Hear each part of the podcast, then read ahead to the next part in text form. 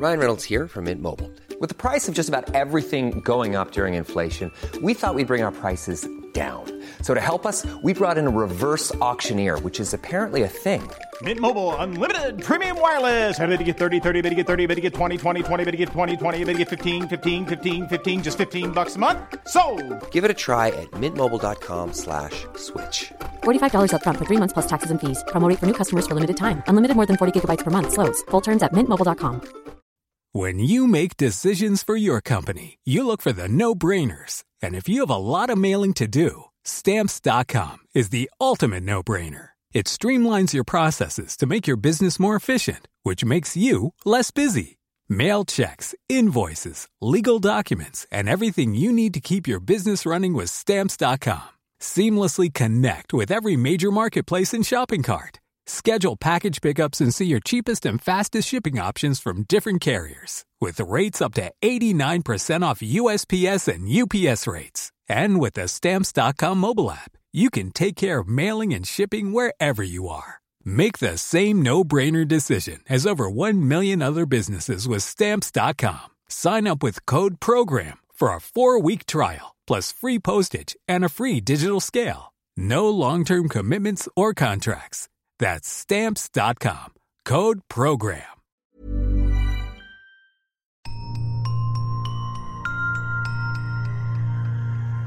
You might have noticed that witchcraft is a theme I return to in this podcast. So far, we've had witches in Lorraine and a teenage werewolf in the Basque. I make no apology for this, I'm going to keep on doing it because I think witch trials are fascinating, both in themselves and what they tell us about life in the 16th and 17th centuries. So today we're going to examine witchcraft in early modern Germany. And the approach we have today is to see what trials of alleged witches can tell us about the psychology and emotions of those who were accused. And the interesting thing here is that it's possible to learn a great deal about these subjects when we focus on areas that had comparatively few cases.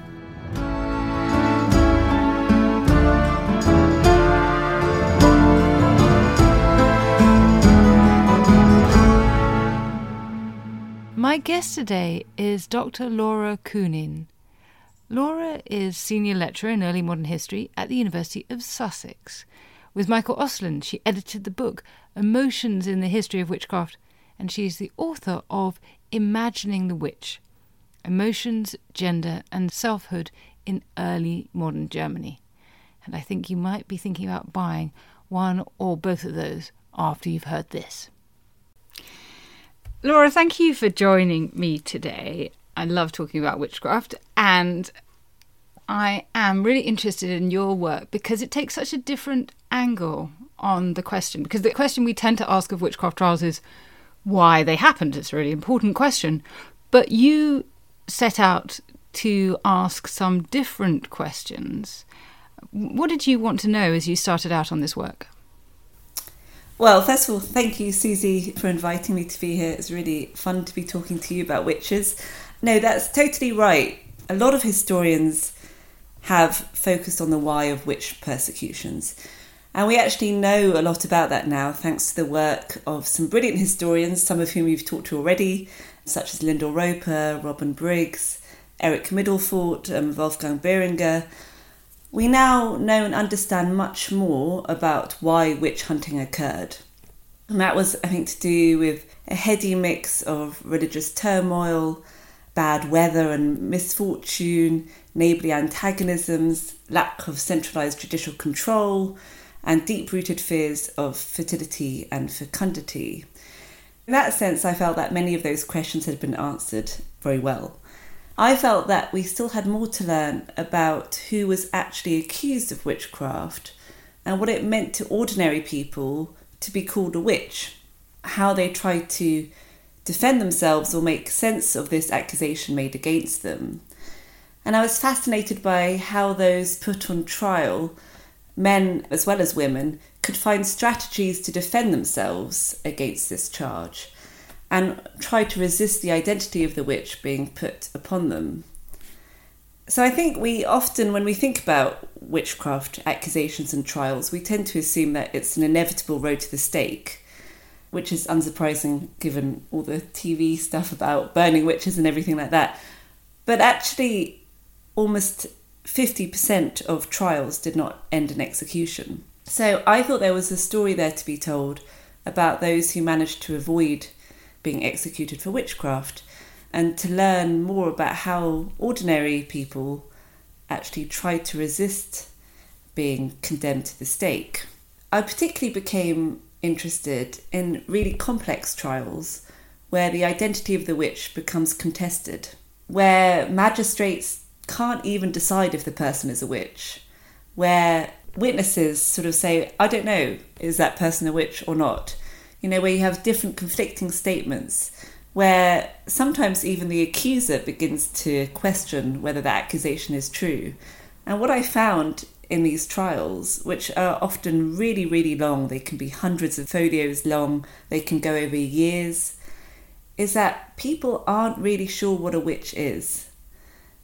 And that really surprised me. I think we are so convinced that we know what the stereotypical witch looks like, that everyone in the early modern period knew what a witch was and was really fervently hunting them out. But actually, a lot of people just don't know what a witch is or what they're meant to be doing and how we find them. Okay, so there's loads of fascinating stuff we need to come back to that you've just said then. But maybe you could start by telling us about the sort of cases you've investigated. So, you know, what area of the world are you working on? What do your records look like? So, I have examined trials in the Duchy of Württemberg, which is in southwestern Germany. And this was the biggest territory in southwestern Germany with about 300,000 to 450,000 inhabitants. So it's a really, really large territory. It's fiercely Lutheran. But interestingly, it only had around 350 witch trials over the whole early modern period. Around 600 people were investigated, 350 people were formally put on trial, and 197 of those ended in execution. That's really interesting because that's a very small number by proportion of the population compared to elsewhere in the German states or other duchies. Quite. So you'll know that the Holy Roman Empire was the heartland of the witch craze. Around half of all witch trials took place in the Holy Roman Empire. And a lot of focus has been on areas of mass witch panics which actually tells quite a different story to the one that I wanted to tell. You would probably struggle to do my investigation in areas of witch panics because the trials are much more formulaic and do tend to end in execution. This was a very low level of witch hunting, really, for such a big population, as you said. And I think that's why the trials are so interesting because most magistrates would not be seasoned witch hunters they might only come across one witch trial in their whole career. Mm. And so they really have no idea what they're looking for. They might have some ideas about what they're looking for, but that doesn't necessarily map onto what happens in these trial processes. So these trials tend to be very lengthy and not very standardized. You do sometimes get leading questions, or you get questions put to the magistrates to ask but they do tend to go on for months, if not years. There's one that actually recommences after 12 years. I have one trial that I looked at that goes on continuously for two years. So the woman is in prison for 596 days. The trials tend to be quite lengthy, so from tens of folio up to one trial I've looked at is 600 folio. The trial of the mother of Johannes Kepler was in this region as well, which Ulinka Rublack has looked at. That is incredibly lengthy. Also, it goes on for a very long time. So these are very detailed trials. The reports are from the district magistrate, which go to the High Council, which sat in Stuttgart. So you see the correspondence between them. And you tend to get a lot of different characters come onto the stage. So you have the accused, obviously, and their narrative, and the accuser. This is all in the third person, but you tend to have lots of witness statements as well.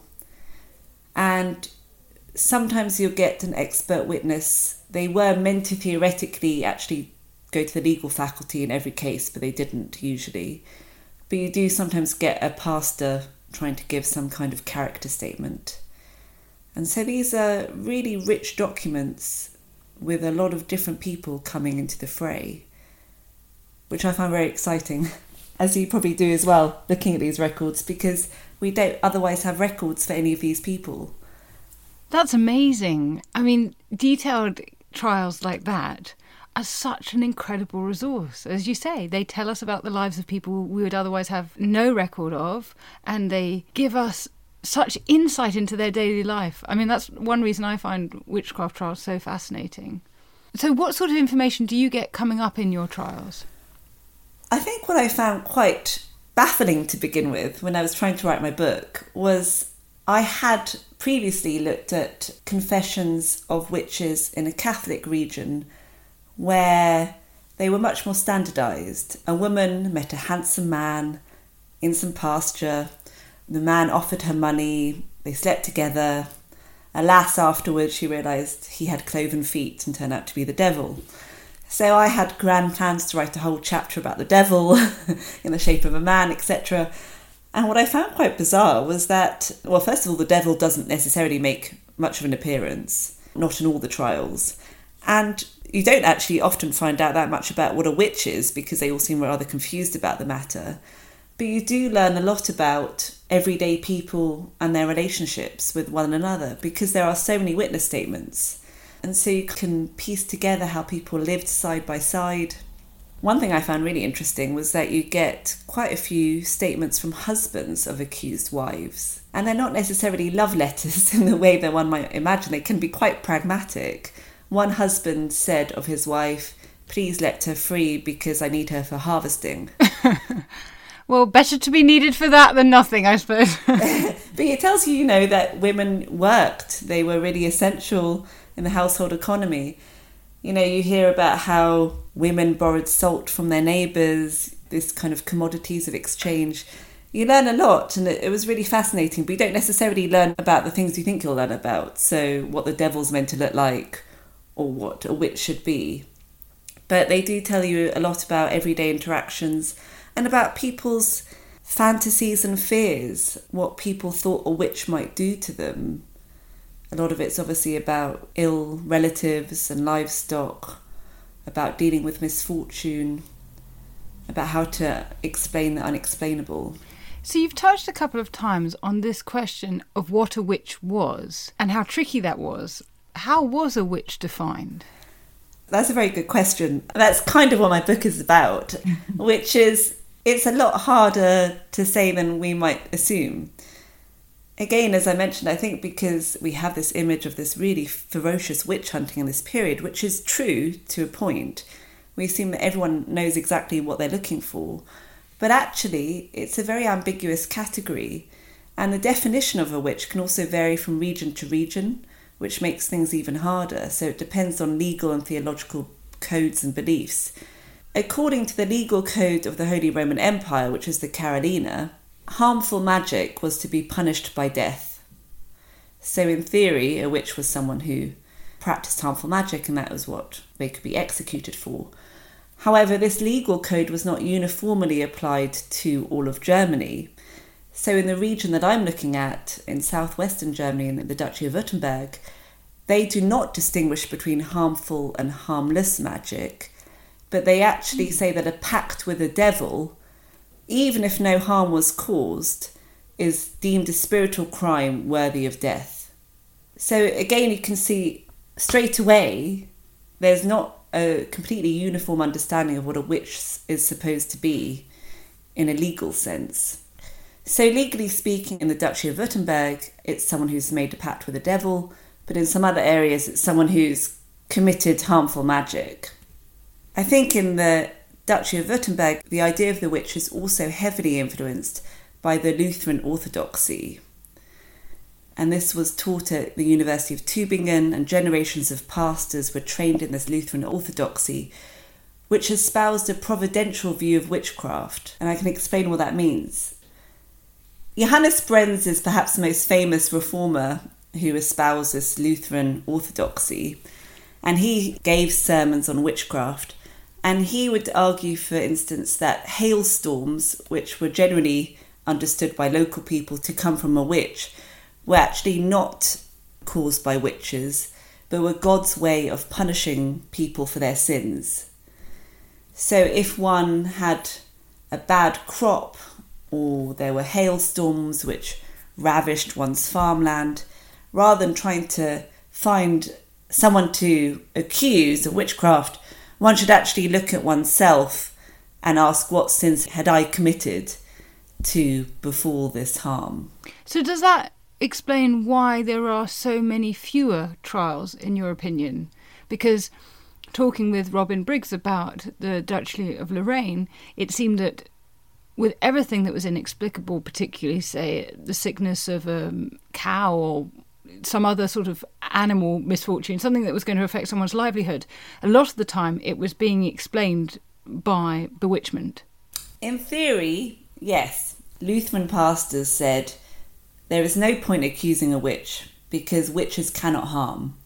That isn't to say that Lutheran pastors thought that witches shouldn't be punished. They thought they should be punished, but for their spiritual crime of turning away from God and making a pact with the devil. But they said no, if you have a sick animal, if you have a dying child, if your crops are harmed, that is not because of witchcraft, that is because of the sins you have committed. So only repentance can help you. Now that's the theory, but if that were the case, then no one would accuse anyone of witchcraft. But actually, on the ground level, I don't think that this message was 100% taken on because you do see people accusing their neighbours of bewitching their cattle or harming their children. And the magistrates do take this forward and these do become trial proceedings. So we do see a real gap here between theological beliefs and what they're trying to tell their parishioners to believe. But still, on the ground level, you do have a sense of people believing in witchcraft. And there must be some sense that the judicial elites also believe in witchcraft, otherwise, there would have been no trial proceedings whatsoever. And ordinary people don't really care if their neighbour has turned away from God but has decided to believe in the devil. You know, most everyday accusations aren't really about theological belief, they're about harm and misfortune. So you do see a bit of a gap there between what the Lutheran pastors would like people to believe and actually what we see in the trial proceedings.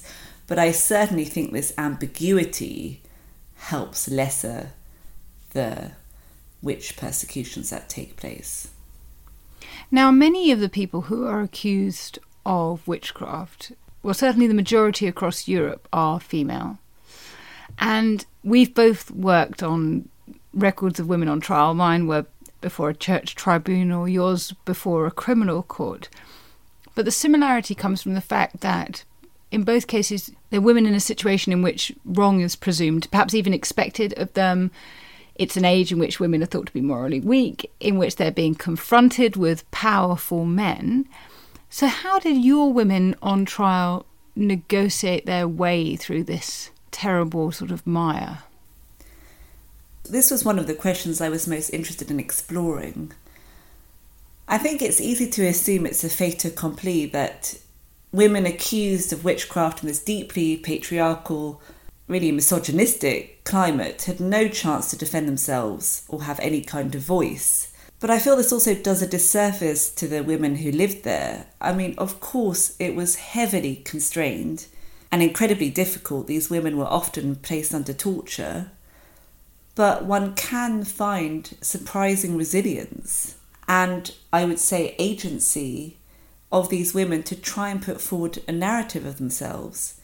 It might not be a narrative that we would expect, it might not even be a narrative of innocence completely. They might still say ultimately they are a witch, but they find ways, I think, to protect their honour, to say, you know, I'm a good wife, I'm a God fearing citizen, I'm a good neighbour. They also, I found, particularly in the region I look at, really try to search their conscience.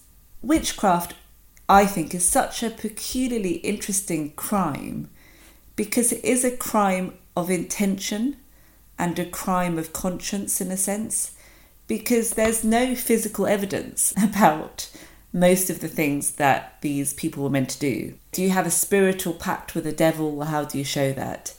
There's a case of a woman called Anna Muller who's accused of harming her neighbour's children. And the woman who accuses her says, you know, she breathed on her child in a malicious way and picked them out of their cot. But really, the physical evidence there is rather lacking. I mean, you know, you can breathe on a child, it doesn't mean you're going to kill them, and you can pick them out of a cot. And again, that doesn't necessarily indicate harm. So the magistrates and those on trial, you know, the accuser, the accused, the witnesses, have to think about does this person have intention to harm?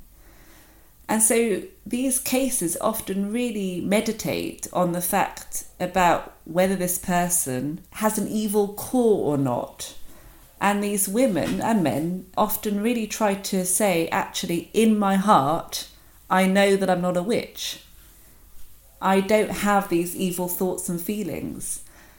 And I think it's really interesting because we don't have sources for these people. These are usually illiterate women. They're not writing these wonderful diaries or, you know, autobiographies. So we don't really have any sense of how they think or feel.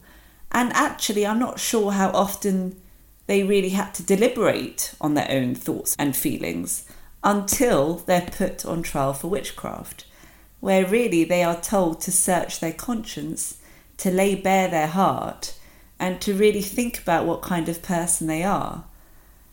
And it's a really interesting exploration of their own selfhood in that sense. That is interesting. So, is a testimony to one's own innate goodness, or at least perhaps a humble recognition of some wrong done but not being evil, a good way to seek to defend oneself in Württemberg? I think women trod a perilously fine line here, and it was not easy to defend oneself against this charge because obviously you don't want to confess, because if you confess, that is seen as the queen of proofs, legally speaking. But you also don't want to be too stubborn because that is also seen as a sign of witchcraft. It's seen that your heart is cold and that your tongue is in the clutches of the devil and he's preventing you speak. So you can't be too dog headed and stubborn because then that's a sign of evilness. So you have to show the right amount of give. It's incredibly difficult. And they also look at physical signs of whether you're innocent or guilty. So you have to be able to cry if you're a woman because not being able to shed a tear is again a sign of witchcraft, it's a sign of being evil. And you have to show the right amount of fear. So there's one woman who has a 70 pound stone hanging off her, and the magistrates say, you know, she's not shedding a single tear or any sign of what they call fear sweat. And they think that can't be normal, that must be diabolical. So you have to show the right amount of fear, but you also still have to remain firm. So it's an incredibly difficult tightrope that these women walked. I think if you're asking me how do you best defend yourself against this charge, it's not easy. I think you see in these long trials that people try different narratives out. You know, if your trial is going on for many years, you know, you can try different things and try different strategies. I think the women who tended to be most successful generally had a man who was willing to defend them. So if it was a married woman and their husband was a pious man who was willing to give a testimony in defense of her, that was more likely to be successful. Whereas if you were an independent woman who made your own money, you had a much harder time of convincing the magistrates that you were innocent. There are some really fascinating cases where women, against all odds, put such a strong defense of themselves. It's really unbelievable how they had the strength to do this. And one such case is of Anna Marshall, who was a widow of a town who was accused of witchcraft in 1598. And she was imprisoned for 596 days and subjected to torture, held in chains. She wasn't allowed to see her children. She wasn't allowed to see her family members. She was kept cold. She was hardly fed. But she never confessed to witchcraft, and eventually, after 596 days, she was set free. And it's a really difficult trial to read, but it's really amazing as well. And she is granted the right to give some first person supplications. And as you probably know, working on trial records, when one does find a first person supplication, it's one of the most exciting things ever because it's then more their voice. And she really documents the torture to which she was subjected. And she sort of thinks there's animosity against her by the magistrate who's putting this case against her. She did get help. She had some money, so she got help from a lawyer. And her son and son in law also drafted legal experts to help her. Her son or son in law, I can't remember which one, was a pastor. Uh, so I think there's also this theological language that she had access to. But nonetheless, regardless of all of that, you know, bear in mind she's a widow, she has grown up children, she's not young. She manages to really put forward this, such a strong defence that they just cannot indict her in the end, and she's set free. And I think that's just a really remarkable story. It is. And I imagine we don't know anything more about her beyond that point. Is that right? We don't know how she's accepted back into society or anything. No, I mean, that's the sad thing after all of this. One always wonders what happens to these people who do have to go back. Sometimes you do hear of cases where the population take matters in their own hands and, you know, actually physically punish the person. So there's not necessarily a happy ending to all of this, but it is still remarkable the resilience that one can read sometimes. Yes, and I think, as I've written elsewhere, I think there's a discomfort that we have to live with in not having an ending. We want endings, we don't always get them.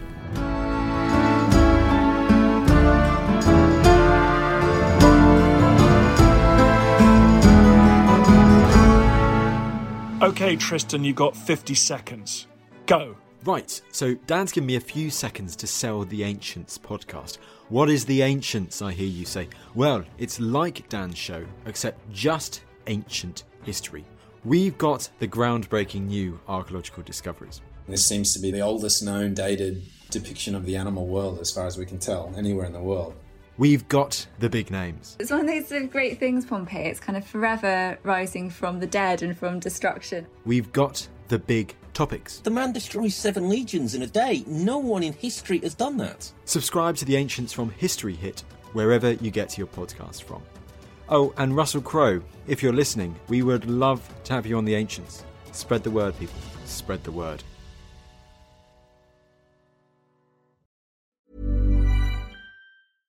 Hey, I'm Ryan Reynolds. At Mint Mobile, we like to do the opposite of what Big Wireless does. They charge you a lot, we charge you a little. So naturally, when they announced they'd be raising their prices due to inflation, we decided to deflate our prices due to not hating you.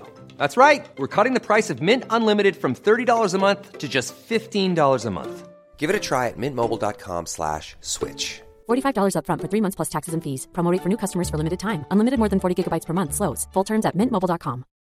When you need mealtime inspiration, it's worth shopping Kroger, where you'll find over 30,000 mouthwatering choices that excite your inner foodie. And no matter what tasty choice you make, you'll enjoy our everyday low prices, plus extra ways to save, like digital coupons worth over $600 each week. You can also save up to $1 off per gallon at the pump with fuel points. More savings and more inspiring flavors make shopping Kroger worth it every time. Kroger, fresh for everyone. Fuel restrictions apply. Join us this month on Gone Medieval from History Hit. I'm Matt Lewis. And I'm Eleanor Janega. This April, dive into our special mini-series. With the help of leading experts, we're tracing the foundations of England by exploring the country's most powerful Anglo Saxon kingdoms. We'll be looking at Northumbria, Mercia, and Wessex, as well as the rulers and their councils who helped shape a nation. Make sure to get every episode by listening and following Gone Medieval from History Hit, wherever you get your podcasts.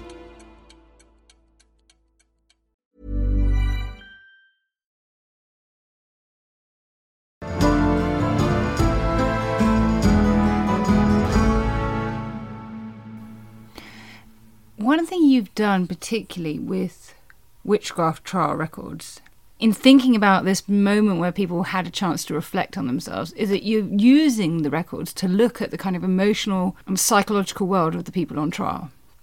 How these alleged witches thought about themselves. Now, a historian working on this period is immediately kind of faced with a challenge when it comes to trying to access people's interior lives, you know. And when you're looking at trial documents, there are further issues to do with can you get at people's authentic voices? We're getting them, as you said, in the third person, they've been transcribed by somebody else, etc., perhaps leading questions.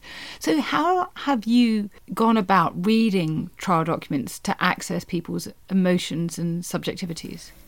You're exactly right. It's a real challenge about how and indeed whether we can access past people's emotions and subjectivities, especially, as you said, in such mediated records such as trial records.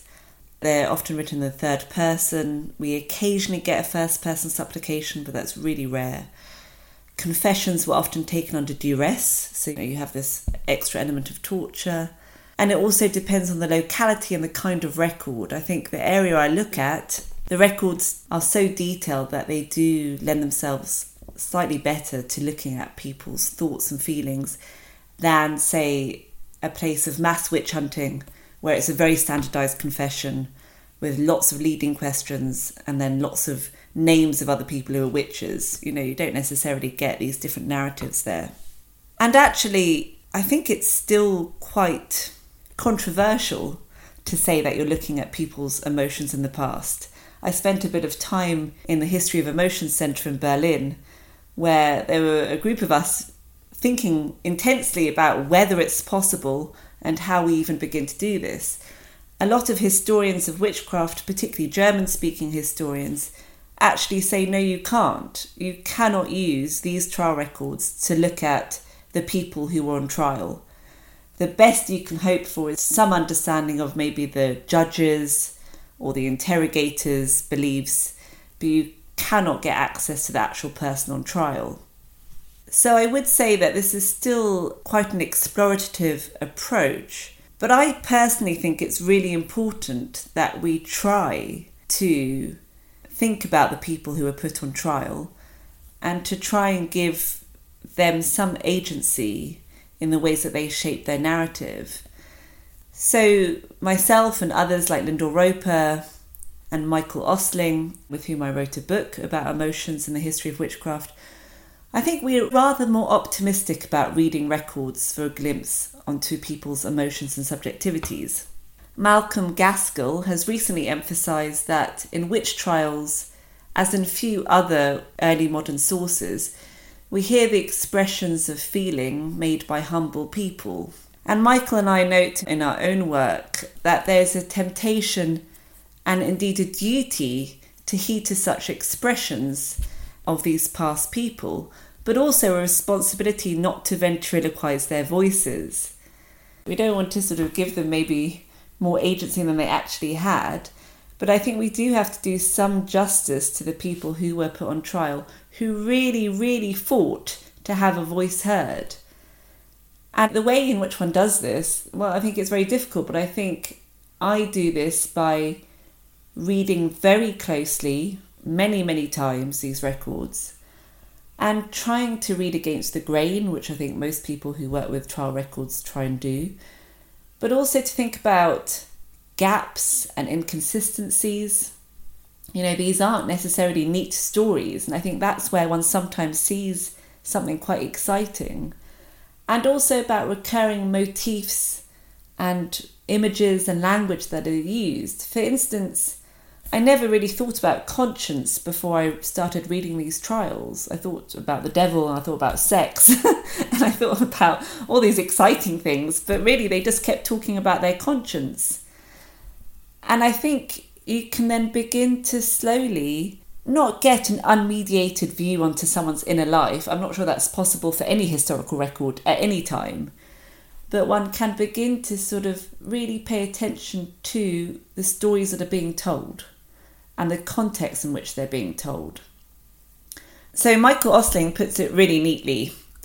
One does not discover the individual by subtracting discourse and examining what is left over, nor by peeling away convention and motif to reveal an authentic core. People express their subjectivity to themselves as to others through the motifs and structures available.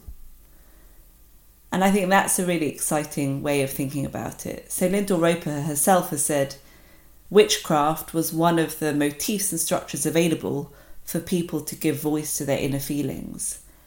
And I think it's about listening carefully and trying to give these people some justice and think about the way that they tried to survive and to cope and to improvise and do the best in a very, very difficult situation. Well, you've just given the most brilliant summary and analysis of this question of whether we can hear the voices of these ordinary people, or as it was termed in a famous article, can the subaltern speak? You're absolutely addressing this question of whether we can ever get at their voices. And I think the way that you've presented it in this kind of recognition of the limitations of that, but also thinking about what can be done, I think is really brilliant.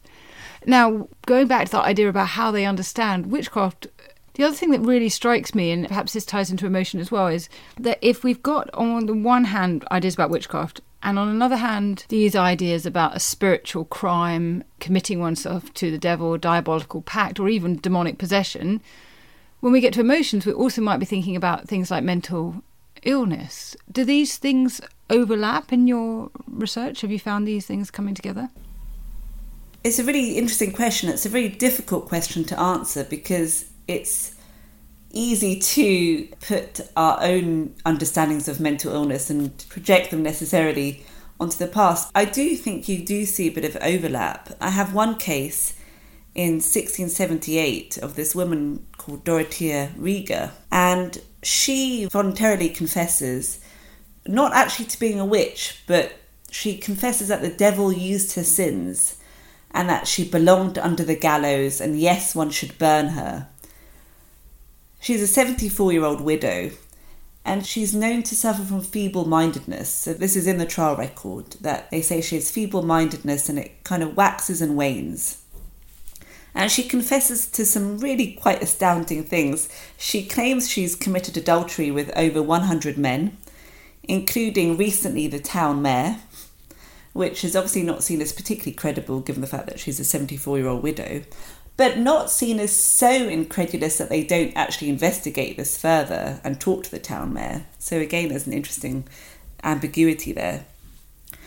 She doesn't say she's a witch, she says the devil is in her and presses on her heart and on her throat and that she can't speak. So it, it does sound almost like demonic possession. But eventually she does say, yes, she is a witch, because I think my reading of it is that she wants to die and she thinks actually confessing to witchcraft is the surest way of being executed for her crimes. So it's a suicide by proxy where you don't actually have to commit suicide. In the event, she actually dies before the trial finishes. But it's really unclear, and the magistrates themselves aren't really sure, you know, was she a witch, was she not? They decide she is worthy of a Christian burial and decide really that she was just a melancholic woman and that she had confessed her crimes. But then the populace actually come bearing arms and prevent this Christian burial from taking place because they believe that she is a witch. So there's a lot going on in that trial. You see that she's potentially melancholic, potentially demonically possessed, potentially a witch, or actually none of those things.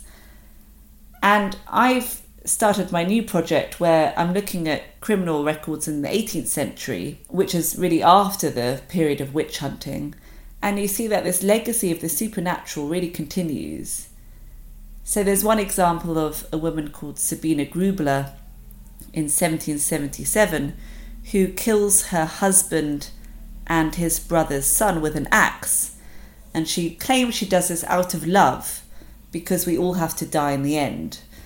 And she believes that everyone is suffering from this fatal illness where their eyes shine red. And this is not a witch trial, but it really shows that there is still a very strong belief in the supernatural well into the 18th century, which is really seen as the age of enlightenment.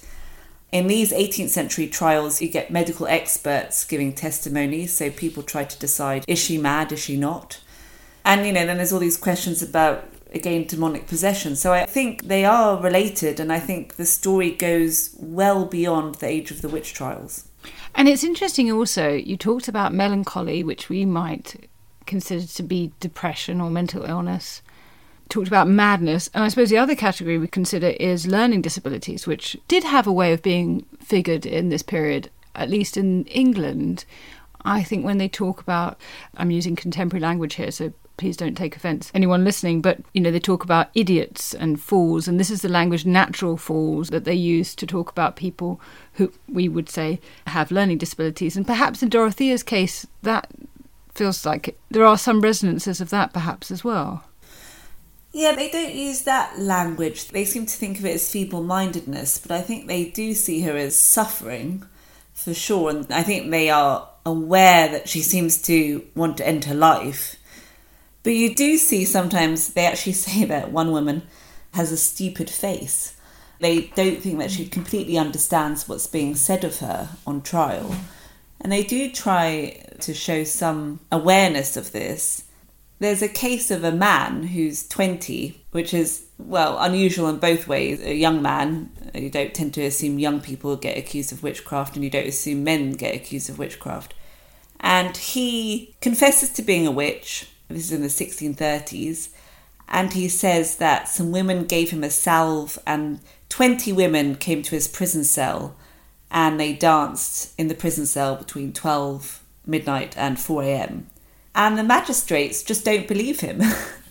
Despite the fact he's on trial for being a witch, they say, well, look, 20 women can't fit in your prison cell. This doesn't seem like this could be true. And they suggest to him that he might be suffering from a beer dream and that it's the folly of youth, that maybe he was just drunk and he's young and he's stupid. And so they seem to give him a bit of a free pass, probably because he's a man, partly, but because of his age. And they just think, well, you know, he just doesn't know better and he's just been drinking too much beer. I love the practicality there. No, they just couldn't fit in. I mean, there's just, not enough space. And also, yeah, let's put it down to alcohol. No, the woman, no, no, she's definitely a witch, but the man, he's just drunk. Does that give us an insight into how the trials of men and women compare in this region? I think that is quite a good example, yes. You spoke to Robin Briggs, who's also done really amazing work with witch trials in Lorraine, and he's looked at male witches as well. And he concluded that really there's more variation within the sexes as between them. And I would say that's more or less true for my cases too. You don't really see just one type of man. In some regions, shepherds for example, you know, male shepherds who are accused of witchcraft, you don't see one kind of man being accused and one kind of woman. You actually see quite a spectrum of age, of marital status. You see some richer people, some poorer people. So there is certainly a lot of variation within the sexes. But it does seem to me, as I said earlier, that if a woman had a defense of a man, she was more likely to be set free and it does seem that there was just a bit more skepticism about whether a man could really be a witch. The fact this man is confessing to all of these things, but they actually really try and steer him in a different direction and say, Are you sure?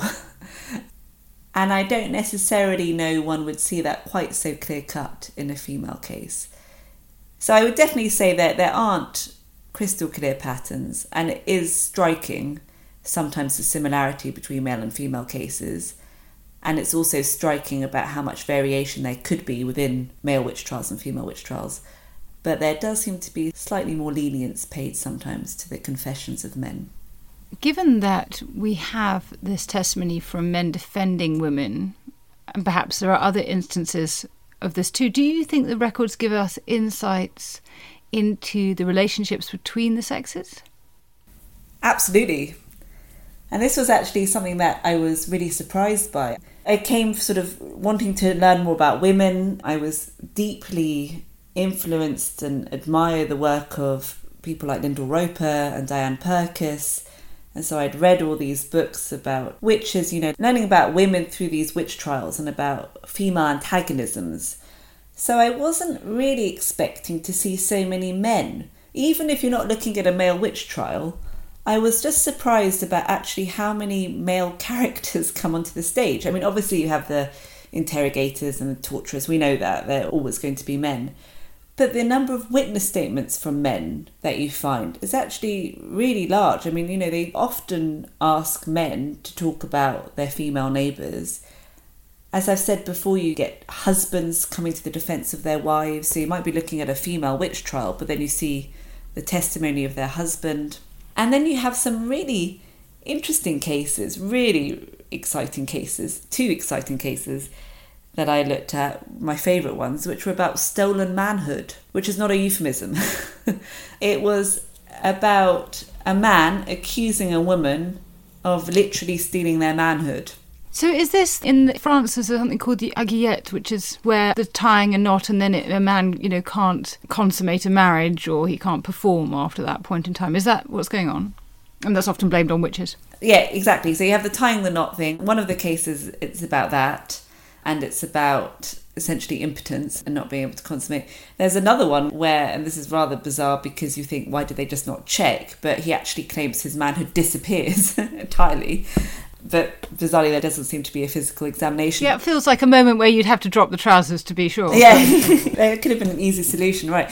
No, so there's one case where a man accuses a woman. So Konrad Streich accuses a woman, Anna Gebhard, of stealing his manhood on his wedding day. And he accuses her of touching him in a frivolous way on his wedding day and making rather lewd comments, saying, you know, we need to renew our friendship. Anyway, from that day forward, he becomes impotent. But what's really striking about this case is Konrad Streich was an upstanding citizen, he was a burgher, he had connections with the ruling magistrates, and Anna Gebhard, who he accuses, has a bad reputation. So one would assume that this accusation would stick and that she might be accused and executed for witchcraft. As it turns out, and I haven't really figured out why, she rebounds the accusation and he ends up on trial for slander. So he ends up having to defend himself against the accusation he's made against her, all about his stolen manhood and it's an incredibly juicy trial, as you can imagine, with a huge amount of detail about everything, including his manhood. And really, you learn a lot about his fears, also the pressures on men to get married and to perform and to become the head of a householder.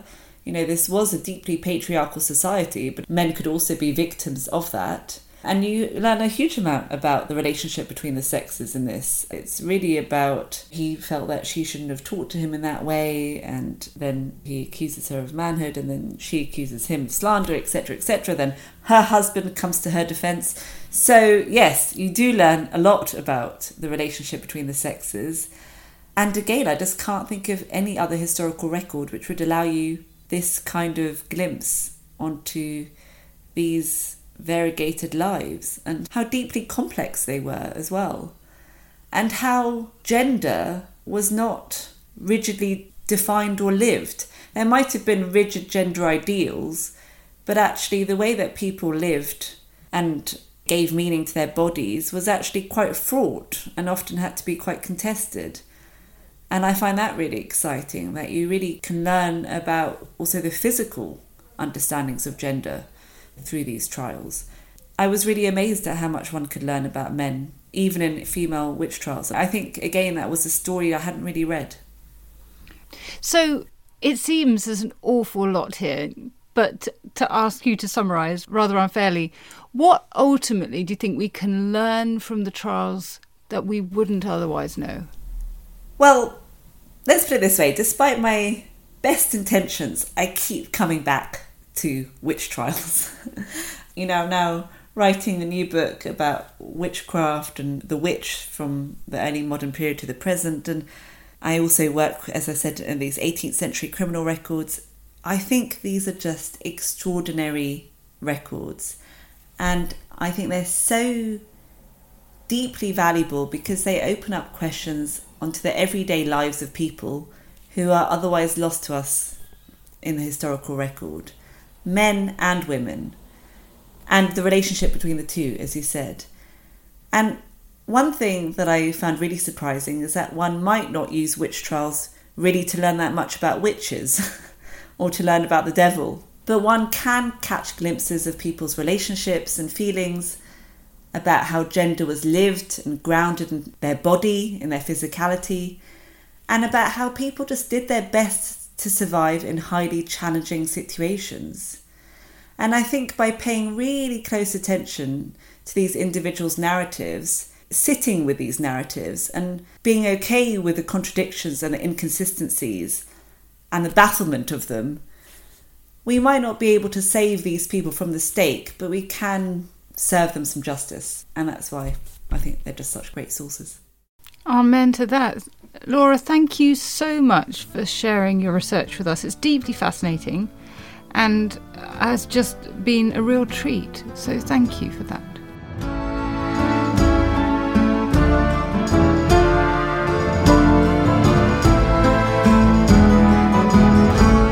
If you enjoyed this episode, please recommend this podcast to your friends and family and do share it on social media.